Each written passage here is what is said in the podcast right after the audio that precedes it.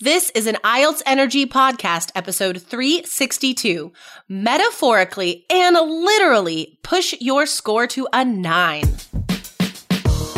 You are listening to the IELTS Energy Podcast from All Ears English. We believe in connection, not perfection, and we're here to show you how to get the score that you need on your next IELTS exam. Find out why our strategies are the most powerful in the IELTS world and get your free video masterclass at allearsenglish.com forward slash I N S I D E R. Now, let's get to the show.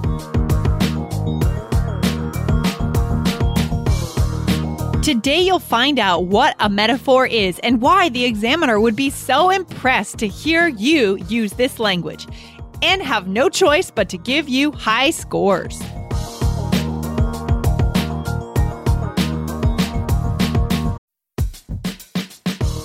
Wondering about your fluency level? Take our simple English fluency quiz and find out if you're 50% fluent, 65% fluent, or 80% fluent. Plus, get ready for an exciting new course release coming up in early June. Learn from real English conversations so you can finally get confident. Take the quiz at allearsenglish.com slash fluency score.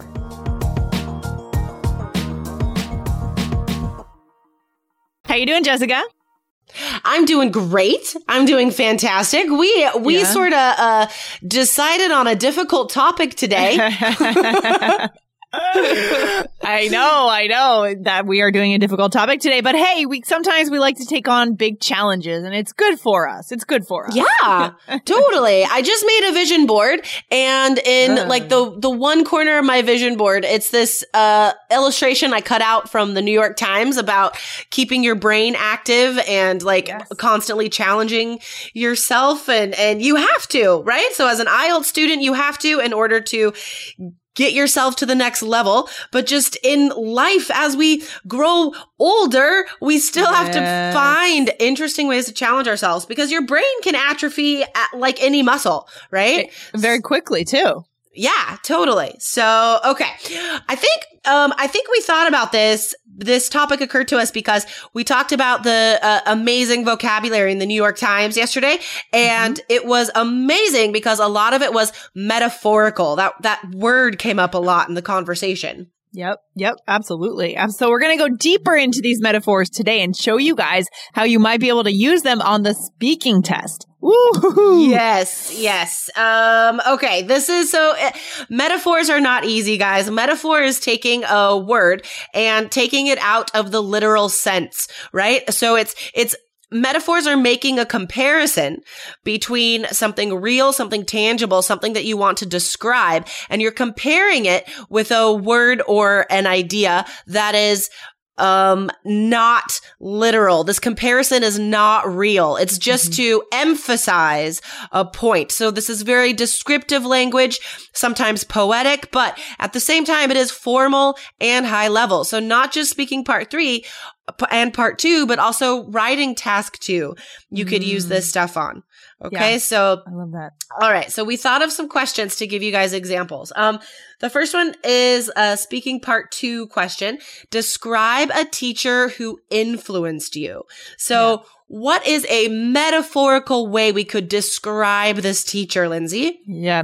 So the one that we came up with was this guy. So this teacher was, she taught me so much, right? She or he taught me so much and she was so good at conveying it that it seemed like she could pour the knowledge from her brain into mine, right? So I'm literally seeing, I'm, I'm seeing like a sand pail being Yeah. poured of knowledge into your mind from her sand pail or from her mind. Right. Yeah. So that's that's the hallmark of a good solid metaphor is it brings to mind an image Yeah. that is unique and interesting and attractive and uh, right? Like it's Mhm. it it it emphasizes uh, something that you can't say just with like normal words, right? So Yeah. this idea of like the these knowledge these ideas are just like floating directly from her brain and then like into my head right Yeah. so this this metaphorical use of pouring something this is a common metaphor a Mhm, common way to mhm. use pouring Yeah, because it's so easy to create that picture in your mind. I like that. Yeah, the more descriptive, the better, right? I mean, the way the examiner is going to see this is it's going to knock their socks off. And there's another one. yeah, exactly. I mean, guys, if you could, uh, I mean, if you notice a lot of our idioms, they are metaphors, right? They, Yeah. So they start off as a metaphor and then we repeat it so often it becomes an idiom and a cliche. Like that's Mhm. sort of the evolution of Yeah. idioms, the way they Right. work. So, Mhm. um, yeah, guys, the reason why we're teaching you about this today is because, like, this isn't just a seven. We're not stopping at seven. Yeah. This ability to be flexible with language is an eight, is a Yeah. nine.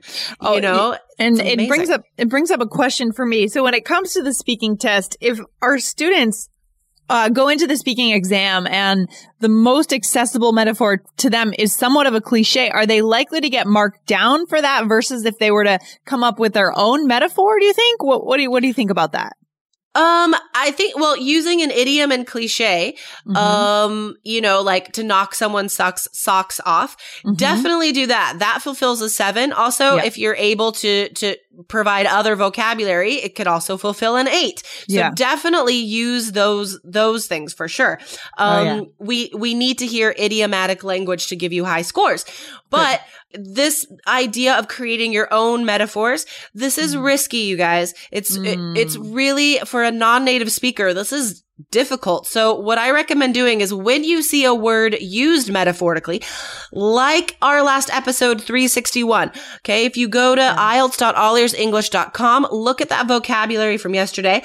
Um, and uh, learn it as a metaphorical word and see how it's used in context. Practice using it yourself. Do not take a risk. Do not guess with a metaphorical meaning of something. Uh, most likely you're going to be wrong. It's really hard to, to have that feeling, have that grasp of the language if you're not a native speaker. So Oh, yeah. metaphors, it comes down to noticing how native speakers use them and copying that yourself. So don't try to Mhm. invent it. No, you wouldn't have time anyways. I mean, it, it took us a few minutes just sitting Yeah. here preparing for the episode to, to invent Yeah. metaphors. And, you know, we're native speakers, guys. So, yeah, no. Exactly. Yeah. Hello, wonderful IELTS Energy listeners. If you would like your questions answered about speaking part three and writing task two, learn exactly how to organize these difficult responses in a way that is impressive, go into our course now. Allearsenglish.com forward slash K E Y S.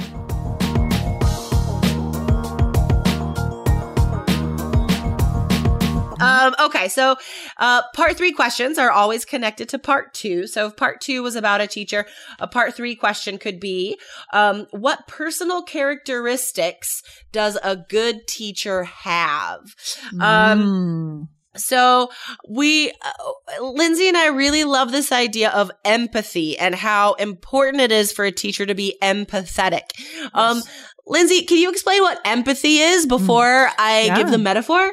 Absolutely. So empathy is when we can experience, we can essentially feel what others are feeling, right? We can step into their shoes in our minds and we can experience that or, or understand it on a way that, you know, in a different way. It's, it's different from sympathy because with sympathy, we're kind of feeling bad for the person, maybe looking Yeah. down on them a little bit. With empathy, we can Yeah. kind of see them eye to eye and experience a similar feeling.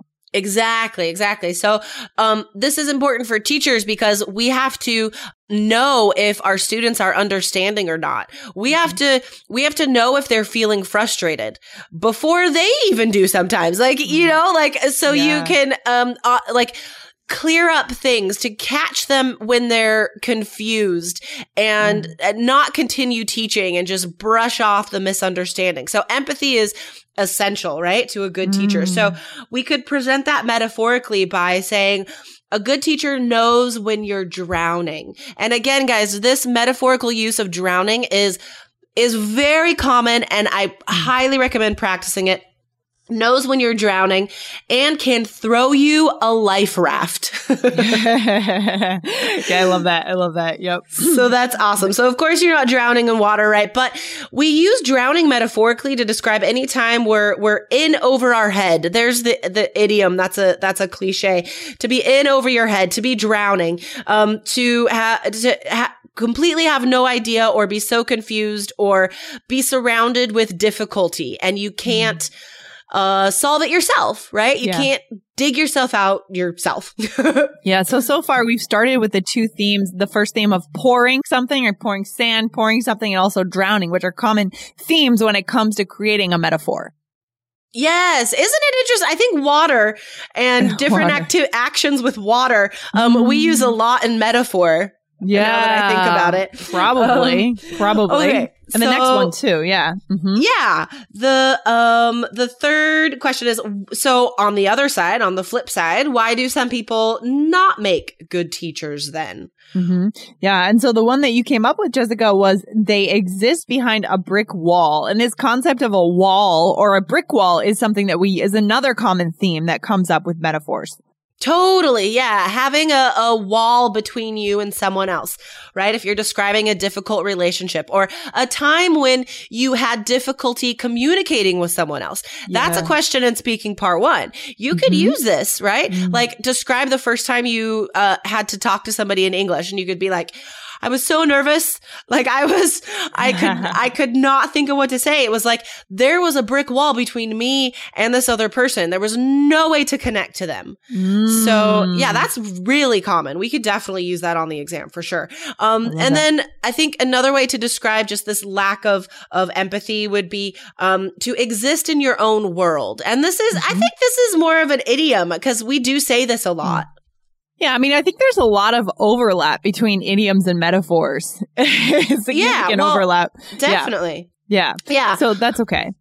Yeah, well, all idioms are metaphors, right? Yeah. Because none of them are the literal meaning. So sure. all idioms are metaphors. It's just metaphors is this broader sense, right? Because um mm-hmm. like poets and amazing writers, they mm. come up with their mm. own metaphors because when you really know a language, when you know all the rules, when you have such huge vocabulary, that's when you can start playing with it. Yeah. Um like uh like jazz musicians, right? Um mm. Eh, people listen to jazz sometimes and it sounds like uh, maybe it's a mess. Maybe yeah. it's just people just going nuts and going off the rails. But you know what? Like th- these jazz musicians have like this mathematical I- intuitive as well understanding of the rules of music and then they can break them. So it's the right. same way with language. Like you have to have this high level knowledge before you could sort of play with it and break some of the rules. Mm, yeah, that's why it makes me think that it's important when we go into the IELTS exam and also in our preparation, right? When we follow our roadmap that we know ourselves, we know our level. We're not fooling ourselves, right? We're not trying to jump ahead three, right. three, three points, right? We know what we yeah. can do and we work within that range. Okay, to yes. push ourselves up, you know, incrementally. Exactly. So as far, I mean, I, I do encourage you to, to uh, take risks now, right? Mm-hmm. While you're mm-hmm. preparing. Um, but you need to run them by a native speaker. Just like, uh, like yesterday in the power hour, one of the students put some extra stuff in his writing task two essay, um, because he, he wasn't sure if he could use it or not. And that's yeah. the time to do it. So throw it in there. The and then I can tell you like, this is good. This is, don't never do this again. I can tell you what's right or wrong. So definitely take risks now um, yes. to develop your understanding and confidence. But on exam day, guys, do not take risks. Yeah, exactly. That's why we recommend to the students in our course to join the Power Hour, get on Google Hangouts with Jessica and other students from the course. That's where you make your mistakes. That's where you find out what you can do on the exam and what you want to avoid. And then on test day, you walk in with confidence. Exactly. Exactly. So, um, yeah, this, we, Lindsay and I love words. We love mm-hmm. language. So a lot of amazing phrases came out today and I highly recommend um, looking at the blog post for this episode 361 at ielts.allearsenglish.com. Wait, is this 61 or 62? I think this is 362. 362. Yep. 362. Yep. um, look at our example sentences and then practice using these metaphors yourself because you could mm-hmm. definitely apply this in so many different questions and answers on the IELTS exam. Yeah, I love it. And if you guys are ready to get into the course, go to allearsenglish.com forward slash K-E-Y-S. And when you do that, you'll be able to join those power hours and get that feedback from Jessica or join a VIP class to get direct feedback one-on-one. Exactly, exactly. And I love working with our students. Um, yeah.